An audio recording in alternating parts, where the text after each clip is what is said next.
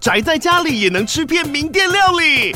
最懂吃的美食平台宅点心满周岁喽！二月二十六号至三月三十一号，周年庆消费满千折五十元，满两千折两百元，限量五十组超值组合包，原价二四九九元，特价二四零零元，搭配专区优惠再折两百元。鱼子烧麦、老爷叉烧、鲜肉汤包、墨西哥起司煎饼，揪朋友来家宅着吃更好吃。马上点击链接探访宅点心。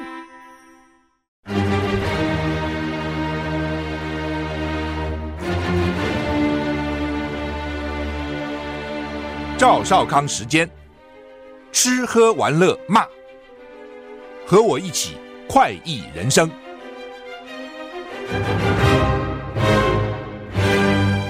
我是赵少康，欢迎来到赵少康时间的现场。天气，东北季风减弱，气温稍微回升一几两度了哈，差不多哈。中央气象署表示，今天十一月十五号，东北季风减弱哈，基隆北海岸及东半部地区仍旧有局部短暂雨，东北部地区有局部较大雨势发生的几率。西半部地区天气比较稳定，多云到晴。清晨各地低温是十八到二十一度，白天高温，北部东半部二三到二十六度，中南部二十八二十九度，中南部二八二九，中部以北二三二六，二三到二十六。吴德荣在他的专栏里面指出，哈，说今天的明天白天舒适微热，早晚凉啊。明天开始，呃，我看哈，他怎么样？明天中午。封面很快的到了哈，然后明天晚上呢干冷啊，气温骤降。明天晚上气气温开始骤降哈。今天礼拜三，明天礼拜四嘛，礼拜五开始到下礼拜二啊，大陆高压笼罩。礼拜五清晨冷，白天有阳光啊，入夜辐射冷却增加，快速转冷。礼拜五晚上，礼拜六啊，这个很冷啊，几乎是大陆冷气团哈。沿海平地最低温会降到十度左右哈。礼拜六白天很好，入夜还是很冷啊。礼拜天到礼拜二气温逐日回升啊，所以换句话说，这两天就是晚上冷了啊，晚上冷，白天还好了哈。拜登啊要跟习近平见面哈，那目标是什么？说恢复美中正常沟通，发生危机有热线通话。哦，现在呢不通，老死不相往来是不行的。台湾跟大陆，现在官方是老死不相往来哈。那老美很怕，说这个东西不好。两个大国之间什么事情至少能够沟通一下。拜习会前夕，拜登表示，这次跟大陆国家主席习近平会面会谈的目标是恢复两国之间的正常沟通，包括军方接触。美中关系在低点，拜登飞往旧金山之前。被问到他会如何衡量拜习会成不成功？你要见面啦、那倒是成功还是失败呢？拜登回答：回到正轨，保持沟通，在发生危机时能够以电话对话，并且确保两国军方能相互接触。他们非常重视军方的接触。奇怪，军方是要打仗的，但是打仗也要接触啊，最好有热线啊。拜登将在旧金山亚太经合会议的 APEC 峰会场边跟大陆主席。习近平会谈，这是拜登当选总统以来两个人第二次会谈。去年在巴厘岛嘛，拜登表示美国正试着改善与中国的关系，但他也说不会继续支持为了在中国投资，美国必须交出所有商业机密的立场。那么，根据美国之音的报道，拜习会将在旧金山湾区的费罗利庄园，双方会进行长达四个小时的会谈。报道指出，习近平还将出席美国商界跟文化界领袖举办的两场招待会。有受邀人士指出，习近平将发表题目为“致美国及中国人民的谈话”，是致美国跟中国人民，致中国人民干嘛在美国发表呢？嗯，两两场招待会了哈，商界商界呢不是说入门券就四千美金一个人嘛哈，所以在美国要吃顿饭，要跟大官吃顿饭呢，要付出代价的哈。拜习会前。差不多有四分之一的美国参议员呼吁拜登不要在台湾问题上让步，因为美国国会是很反共的啦。拜习会明天登场，二十二个美国联邦参议员，将近四分之一，美国有一百个嘛，将近四分之一今天发表联合声明，呼吁拜登不要在台湾议题上让步，说确保台湾获得吓阻中共侵略的能力与训练是目前美国的当务之急。美国参议院的外交委员会首席议员李契今天率领二十一名共和党参议员发布联合声明，呼吁拜登不要在美国对台政策上做出任何让步。参议员们表示，如果拜登政府在台湾议题上让步，将是美中竞争间的一项重大错误。他们说，很少议题比确保台湾拥有吓阻中国侵略的能力与训练还急迫。这攸关美国重大国家与经济安全的利益，以及整个亚太区域的未来。另外，他们也批评拜登在中国没有释放遭到不当关押的美国公民，或在鸦片类药物芬太尼 f e n t a n y。做出承诺前就同意再度与习近平会面，说这个决定令人震惊。问题是，不是你拜登想跟人家见面呐、啊？哦，之前习近平本来他们那边还没有说要见的时候，我看美国特务各种各种管道啊去沟通，希望见个面呐、哦，那你现在人家不见得跟你见，你现在就要要求一堆，人家就不见了。台股跌，呃，台股涨二百零一点啊，涨二百零一点哈。叶门。胡塞发射飞弹攻击以色列，埃及抢救加沙医院三十六个新生儿。也门胡塞武装组织声称，他们有很多不同的武装组织哈。周二向以色列南部发射弹道飞弹，而在以哈战争持续之际，埃及卫生部表示正在努力将西萨当加萨西法院三十六名新生儿转送到埃及。新闻报道，也门胡塞组织称，礼拜二向以色列南部埃拉特发。那打飞弹啊！组织的军事发言人说，这次发射是在武装部队用无人机对同一目标进行另一次军事行动二十四小时后进二十四小时后进行的。最近几周，胡塞武装声称对以色列发动了几起飞弹跟无人机攻击，警告会将进一步发动攻击。以色列国防军则说，防空系统在红海地区拦截了一枚飞弹。这枚飞弹没有进入以色列上空，那边说我已经打了好几枚进去了，这边说我们这边拦截了啊，就一枚啊。在以哈战争持续之际呢，埃及卫生部长说正努力把加萨西法院三十六名新生儿转移到埃及，他们准备了三十六辆配部配备这个呼吸机的救护车，在边境等待收集这些孩子。把他们立刻送到埃及的医院，因为时间很重要，来不及，这些孩子性命 就没了哈。欧盟说要援助乌克兰百万炮弹，说这个承诺不变，但是要求军火商优先供应。哦，军火商我做不出来啊，或者别人也买了啊，出更高的价钱呢。欧盟最高外交官 p o r e l 今天在国防部长会议后的记者会表示，欧盟对乌克兰提供弹药承诺不变。供应量跟生产量持续提高，并且将要求境内的军火商改变出货优先对象，把原先卖给第三国的产能优先挪给乌克兰。奇怪嘞，这边既然要买，为什么不给他呢？哦，这是很奇怪啊、那除非别人出更高的价钱嘛。普瑞尔在国防部长会议后记者会上强调，欧盟训练乌克兰军人计划受训人数持续增加，从各国军火库提存提。各从各国军火库里面提出原物的炮弹已经到了三十万枚，并且持续促进军火产业加速生产。他又说，欧盟国防产业有能力生产乌克兰需要的炮弹，但业界需要可预期性，所以欧盟同意提出支持炮弹生产法案，并且将在明年提出欧洲国防产业的战略。就说，这些军火商是说我可以做出来。但是你要，你到底要买多少？你讲清楚啊！你别一下增加，一下增加，你没有预期性啊！我这打乱我的生产线。我想就这个意思啊。业界需要可预期性，就这个意思啊。就你每个月需要十万，我就每个月就十万给你就是了嘛。你一下要，一下不要，一下拖延，一下要很多，我怎么办呢？就这个意思啊。因为军火商有其他的市场嘛，就没有俄乌战争也有其他的市场。缅甸境内的战斗加剧。两千多人逃到印度避难，像这种什么辽国啦，哦，这个柬埔寨啦，哦，缅甸的哈，这真的打起来都蛮蛮麻烦的哈。辽国最近好了哈，那缅甸最近我有还是翁山书记还是被关起来嘛？印度媒体今天报道，随着针对缅甸军政府的攻势扩大，已经有两千多人逃离缅甸，进入邻国印度东北部啊，就。先逃掉再说吧。印度媒体今天报道，随着针对缅甸军政府的攻势扩大，已经有两千多人逃离缅甸，进入邻国印度东北部。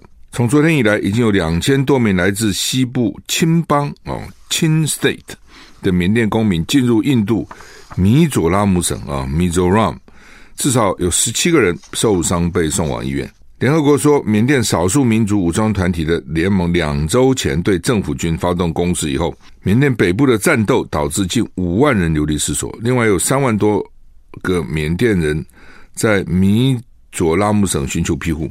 二零二一年，缅甸暴力升级时，包括警察跟士兵的第一批难民逃往米佐拉姆省，警察跟兵也都变成难民了啊，不想打啊，跑了啊。其实你看这个跟那个跟那个以。以哈有点像，对不对？你哈马斯，你知道你打不过以色列，但是呢，你就搞是游击战啊，城这个什么这个地下地下道战啊等等啊，你先去出其不意炸人家一下，好了，你炸人家炸死人家一千四百个人，就开始报复，你现在已经死了一万多个，受伤还不算，好，受伤起码三四万，就你明明知道你做下去一定会被报复，以色列怎么可能不报复呢？但是我还是要做。那同样这个一样，少数民族。哦，两个礼拜以前对军政府发动攻势，打你军政府，那军政府一定会反攻嘛？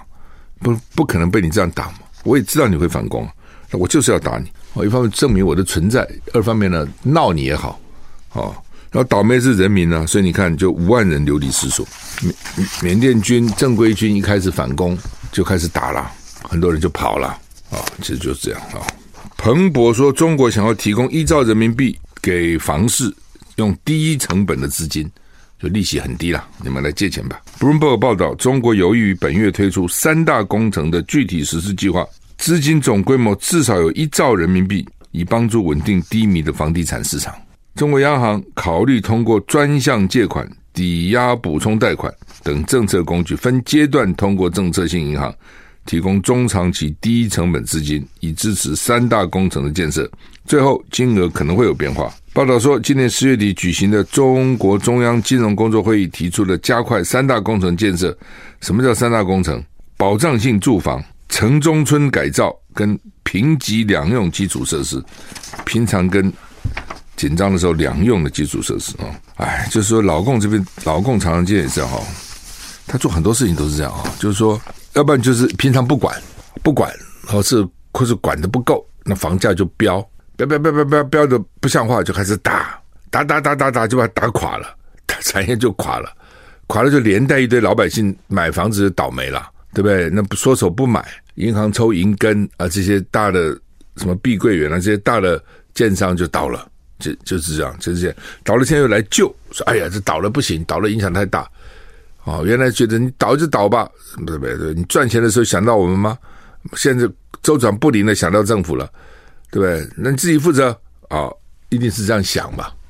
美国当时也这样想嘛。好了，那就倒啦，倒了影响就大了，哦，就变成一个拖一个，一个拖了一个，一个拖了一个，就变成这样子。所以现在又用一兆人民币不少钱了来救市啊。大陆前一阵在搞这种金融打贪。哦，不少这个大的银行、公营银行了，这个董事长、总经理、主管都被抓去关，而且他们一他们这个抓一抓就是，你说你现在很好不行，你二十年前贪污都给你弄出来，我开始要抓你的时候，你二十年以前干的事情哦，没有什么已经过了什么时效，没有这过时效，通通给你搞出来。所以你说好吧，也许当时也许你没有办法，也许你长官叫你啊，也许是一个集团性的贪污啊，那就不管，你现在可能账很大了。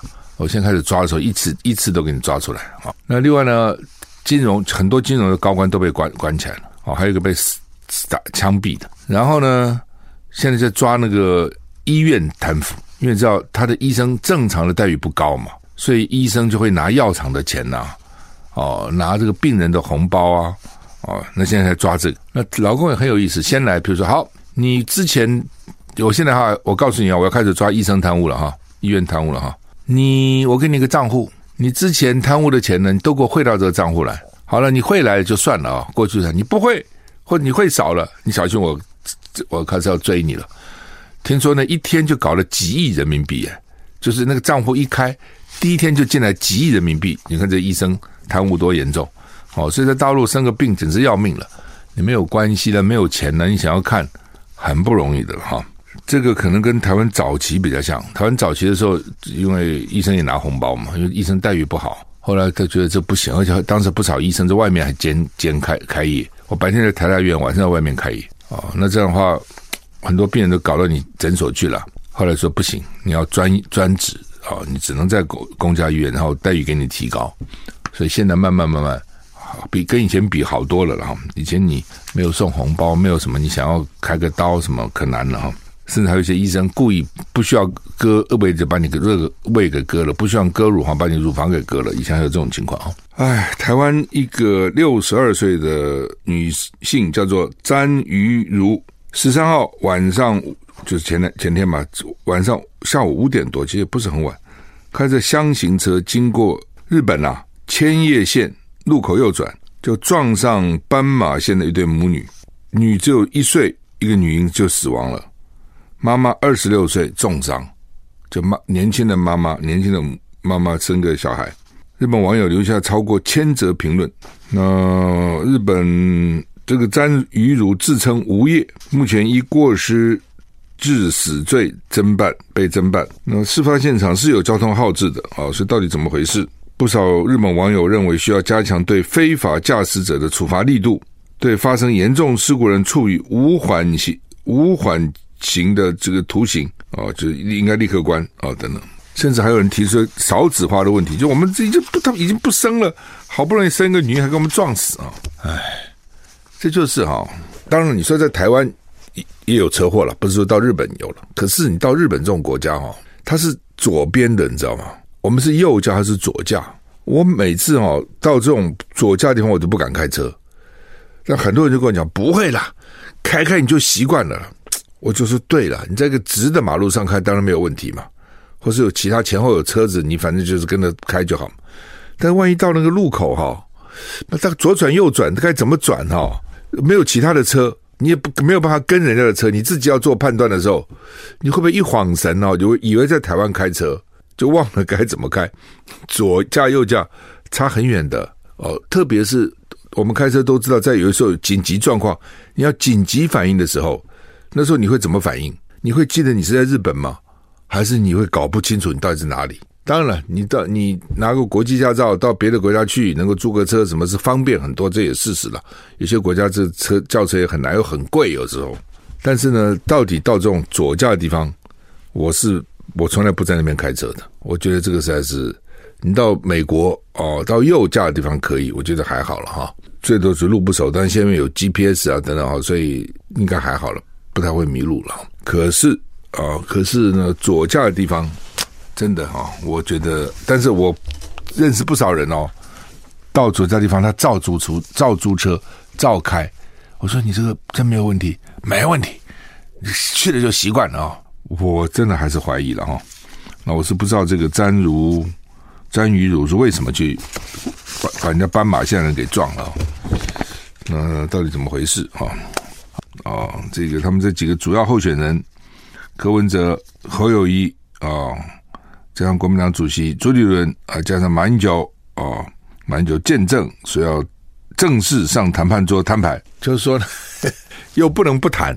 今天谁不谈，一定被人认为说，你看就不想和，但是呢，各又各有坚持立场，所以就很麻烦哦，能不能谈成不知道，等等，如果谈成当然很好，皆大欢喜，谈不成。就完了吗？还是还会有再谈？嘿嘿，就不知道了。今天几号？今天十五号，十一月十五号，登记是二十到二十四号哦，登记二十到二十四号，所以还有九天呢。很多时候也就最后才决定。柯文哲不自己常讲说，我最后三十秒才决定嘛。的确，很多事情都最后开始觉得不行了，最后峰回路转。甚至你以前写那么寒假作业、暑假作业，用功的学生一开始就写了哦，我都是。玩了玩了玩了玩到最后，就临时抱佛脚，随便写一写就就算了啊！我也赌那个老师不会认真看，那寒假暑尤其暑假那么两三个月作业那么多，他怎么看啊？他开学有新的东西啊！哦，我就赌他不会好好看。果然呢，我每次都赌对，我没有看到一个老师真的很认真的批这个暑假作业，所以，所以我我嗯暑假基，但是我知道有同学真的很认真做，但我不是了哈。我都临时抱佛脚，考试的临时抱佛脚，平常要玩了，那平常哪能读书啊？那呃，所以呢，这个也有到最后才定案，但是因为今天这种不是做个暑假作业啊，这是总统副总统啊，知识体大啊，所以大家也都很关心了。我看这个《中国时报》《联合报》什么都用社论啊，就在讲这些事情啊等等。但是当事人呢，哦，当事人呢，他总觉得说你的案子对我不利嘛。那当然，现在很多人就鼓励了啊。侯友宜说：“你也不一定会输啊。”我看今天还有读者投诉：“五次你也不见得会输啊，为什么你就会输呢？你这个就是赌博了，懂不懂？就是说我不一定会输，我有可能赢，我有可能输，这是赌博了。对侯友谊他们呢，他他不要，他希望他他不要做负的嘛，他要赢，他不要可能赢可能输，其实就这样子。所以他，而且我觉得原来他民调很高啊。”侯友谊啊，去年年底都百分之四十几啊，对赖清德百分之二十几啊。当然，这个这样的民调是有偏误的了啊，因为有时候刚好有花圈效应嘛。你那时候刚好选新北市长啊等等，大家注意到你嘛，而且你新北市长十一月二十号选的不错，哦，所以立刻就有这种花环的光环。那慢慢慢下来了，下来很多原因了哈。侯友宜为什么会从那么高下来？这也是第一个就是。你一直不一直不决定嘛？哦，那侯友宜的个性又保守。刚讲侯友宜为什么民调这么高，摔下来摔了只有原来的一半啊？一个就是，唉，就拖嘛。哦，一鼓作气，再而衰，三而竭。二点呢，就是他没有被提名，所以呢，他就躲起来。哦，因为旁边人跟他讲说：“你现在就少讲话。”哦，然后呢，因为你只要一讲话，外面人就问：“要不要选他的呢？”那他就有点尴尬哦，就想选，他又刚当选，那这怎么选呢？哦，选那些讲啊，你这这吃吃这个吃吃吃这碗看那碗啊、那党朱立伦有没有宣布啊、哦、要怎样？所以他就躲起来，记者要问他，他也都躲起来啊、不愿意在这个时候不愿意不愿意跟外面回应了哈、那就拖拖拖拖拖拖，从我们十二月拖到五月啊、然后又进来一个郭台铭哦，反正啊。那现在的选民基本上呢，比较喜欢说，我就主动，我要选，要要干，我就主动说我要，不要拖啊。那那他那时候没办法，对不对？因为党主席不是他，所以以前你看都基本上是党主席要选啊。那朱立伦也想选，但是呢，民调是起不来，所以他说他倒也看了也没办法，那只好好吧，只好侯友谊跟那个郭台铭挑一个哦，然后搞得最后这两个郭台铭跟侯友谊之间也处的也处的不好。那郭台铭又恨朱立伦，恨得个要死，就搞到今天这个局，这个这个情况啊。好好一个局，本来哦，搞到今天这样。不当然，从另外角度看，也就是因为好好一个局，才会搞成这样子嘛。就是假如说不是一个好好局，这这大家都不选了嘛，对不对？就像上次洪秀柱出来那次，是国民党没有人要选呐，这不会赢嘛。哦，所以呢，马英九那时候干了八年啊，末期的时候呢，好像大家也没那么支持他了啊，民调也低了。然后跑出一个蔡英文啊，所以国民党那时候没有什么信心，没有人敢挑战，那就是洪秀柱敢。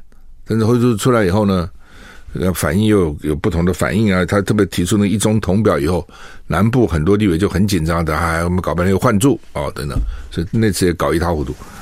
那有不同的搞法了啊，但是那一次就是基本上朱立伦开始不选。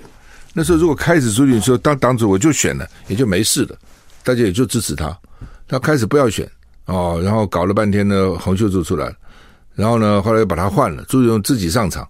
那这一次呢，大家要选，而不是不选。哦，这次为什么大家要选呢？大家觉得民党做很烂，哦，六成六成五人需要换，啊、哦，所以呢，大家觉得我有机会，又都跑来了，啊、哦，这一弄就弄到今天这个地步，其实就是这样。假如说情况不好，根本就当选几率很低，八人大叫抬他，请要抬他，他也不出来啊，哦。好吧，那会不会有结果？那现在反正坚持就还就那么一套吗？侯友谊，我觉得他现在对民调没有信心，所以呢，他觉得搞民调是对你柯文哲有利的，所以你才坚持民调。那所以他们要把政党支持度也放进来啊、民众党这边，民众党这边没有什么太多的政党支持度嘛，政党没什么实力嘛，所以就想说我靠我一个人就好了，我柯文哲，我这个柯文哲一个人跟你拼。哦，那国民党就很怕这种一人比拼呐、啊，又怕民进党来灌票啊。好了，所以呢，光这个办法就谈不拢。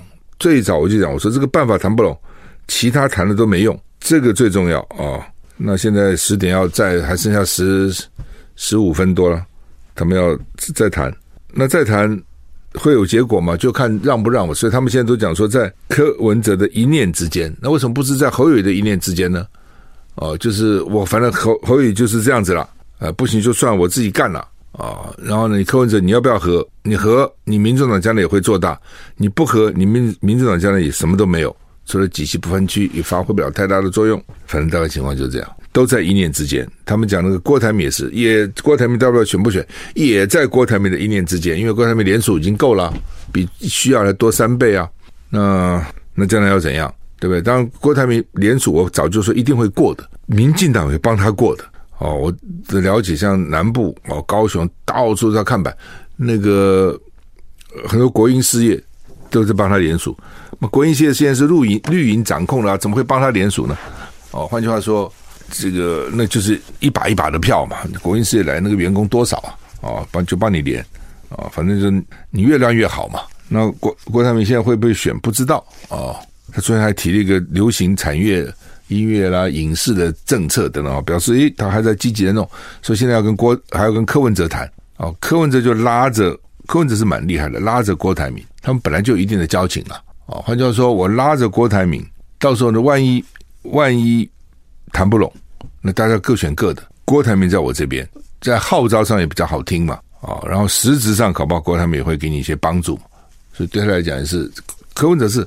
很会算的哦，你不要看他算来算去哦，其实蛮会算，就要包括他要用这个民调哦，不要用政党的实力放进来，也是也是算了。因为民调我有机会赢你啊，就是说我可能可以赢你啊，哦，那我就跟你拼嘛，因为我反正本来什么都没有嘛。那今天有些学者说，那侯友谊不一定会输啊，马英九侯友不会输，问题是侯友宜是他输不起啊，柯文哲输得起啊，柯文哲就算是没有了就没有了嘛。侯友谊没有了，就还真没有了哦。所以这是两个，很多时候他站在不不一样的位置上。当然，你也别人可以讲，你国民党已经到这个地步了，你还考虑那么一大堆，考虑什么？考虑什么？对不对？就和吧啊！有人这样讲，但是当事人是怎么想？你不是当事人嘛？啊，当事人可能觉得说，我他不愿意，那觉得不公平嘛？啊，等于被吃豆腐嘛？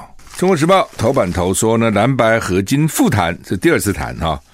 马英九见证啊，可是有个标题啊，叫“如果用柯侯配、侯柯配对决赖萧配做民调，柯文哲就不让了啊！你看柯文哲是变来变去，他之前他说要让嘛，记得吗？说误差他就让啊，如果是误差，他就算输了。那那个时候呢，他也没讲他怎么做民调。后来他公布了三个民调啊，就是柯侯赖郭四个人分别都放在那个里面去做，这样。那他说他赢啊，他说他赢，而且手机占三分之一。那国民党说，你这个什么民调啊？你当然是柯侯侯柯对赖萧嘛，对，那才是我们真的要看的结果嘛。哦，因为要看组合在一起会不会赢嘛，不是个人去比，个人比什么鬼啊？哦，后来大家都这样讲，那柯文哲啊，接受接受，他也没讲别的，没，现现在又说了，说呢，他现在不让了，为什么？第一个呢，这跟他原来的构想不同。第二个，最近不是有一些民调，什么联合报的民调啦，美丽岛事件的民调啦，这样配起来哈，他不见得会赢。有时候侯科还赢，联合报做的是一样啦，柯侯侯科都赢，对赖萧五个百分点或六个百分点了。哦，如果郭台铭加进来，他们赢五个百分点；郭台铭不加进来，他们赢六个百分点了。哦，都刚好。所以这时候柯柯文哲想，哇，这那这个误差我再让，那不我就输了吗？所以柯柯他现在不让啊，就不让，所以就变来变去啊。那那你当时要讲清楚啊，只有按照我这个方法做民调，我才让啊。你也不讲，然后只要做民调，我就可以让误差范围之内。那我是说应该让五趴了，这五趴其实就是政党实力了啊。联合报做民调也是百分之六十六十六的人都认为政党实力要考虑进来嘛，当然是这样子。你怎么只考虑一个人呢？你的背后的动员能力也是很重要啊。所以这就就卡在这个地方嘛。嘴巴都讲说不在乎个人名位，心里想的其实也都是自己不要冒险啊，都希望呢，那就很难谈，对吧？这这只有说哦，双方都没有把握，说我一定会赢，双方都有机会赢，才会来才会同意嘛。假如说一定我百分之百会赢，你一定百分之百会输，那你为什么要同意呢？你就不会同意嘛？哦，所以一开始他们各自提出这样的办法，我就知道这可难了，这蛮困难的。那民众的民行凭良心说，民众党是讲一些歪理了。哪些歪理呢？第一个就是说呢，在他那个发言人杨宝珍昨天说，说这个科侯侯科已经包含政党了，所以如果再做政党就灌水了，什么乱扯？科侯侯科怎么代表政党呢？还是个人嘛，所以才会一样嘛，对不对？如果这已经代表政党了，那怎么会一样呢？就对这这对赖萧几乎都一样嘛，哦，所以他就是不是代表政党嘛，民众就觉得你就是个人个人去比嘛，这个政党是政党后面的动员力了。当然，柯代表民众党，侯代表国民党，这是大家知道的。但这个不表示就代表政党了。哦，那你柯、侯、郭、赖去比的时候，这后这个后面有没有政党？当然有啊，大家也知道赖代表民进党啊，柯代表民众党啊，侯代表国民党啊，郭代表他自己啊，也都知道啊。那这就代算代表政党了吗？没有嘛。哦，所以我觉得这个是讲不通了哦，讲不通哦。并没有因此这样就是就是代表政党，政党还是归政党了，跟那个是其实无关的啊。反正了哈，就是说柯那边就吃了秤水铁了心，不想跟你搞比政党，因为比政党他比不过嘛。那国民党这边呢就不不想只比民调，因为不民调太有风险，就卡这个地方啊。马啊马，那马的角色是什么了哈？马是说他只做见证，他今天不会有意见，他坐在旁边，你们去讨论不容易诶。哦，他都没有意见，就光坐那儿。我觉得，但如果真的这样，他就很了不起。说从头到尾，其中不与真君子啊、就观其不与真君真君子，其手无回大丈夫。他如果真的说只在那边看，你们谈吧，然后你们结论，我做见证，真的能做到这个地步哈、也也许他可以了。他不是说他经常念易经啊，什么洗冷水澡，那呃，就说。柯文哲当然也很也很厉害了，柯文哲反应非常快了哦。马英九一直说全面叫柯文哲，立刻说我马英九太好了哦。然后呢，这个我们叫他马英九来做见证哦。那马英九说好，我去做见证啊、哦、等等。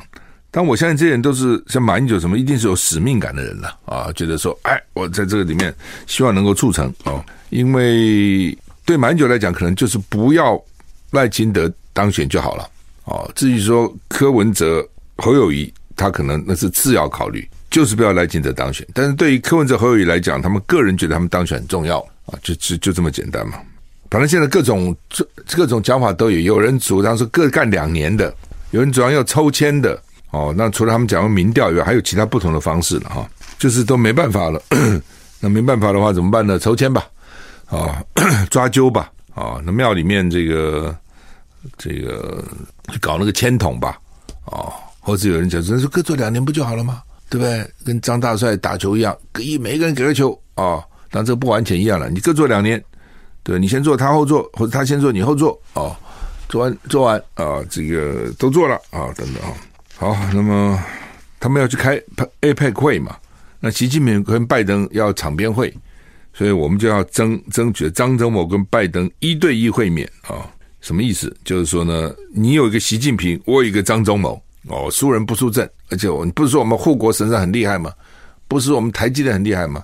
所以呢，张忠谋应该有也有一个台积电，第一个国家，我们也有资格跟习近平一对一会面。那那边同不同意的？我想一定很多国家去都想要跟拜登见面嘛。哦，那那些各国的领袖可能都排不见得排得上哦。而且我在想，拜登跟习近平之间一次嘛都不一定。哦，一共就好像就三天会。要看谈的怎么样啊？上次在巴黎要谈了三个钟头，这次说要谈四个钟头。那拜登年纪也不小了，哦，他能够撑多久？哦，会不会说啊，妈妈，明天再来一次吧？不知道啊。好吧，我们时间到了，谢谢你收听，再见。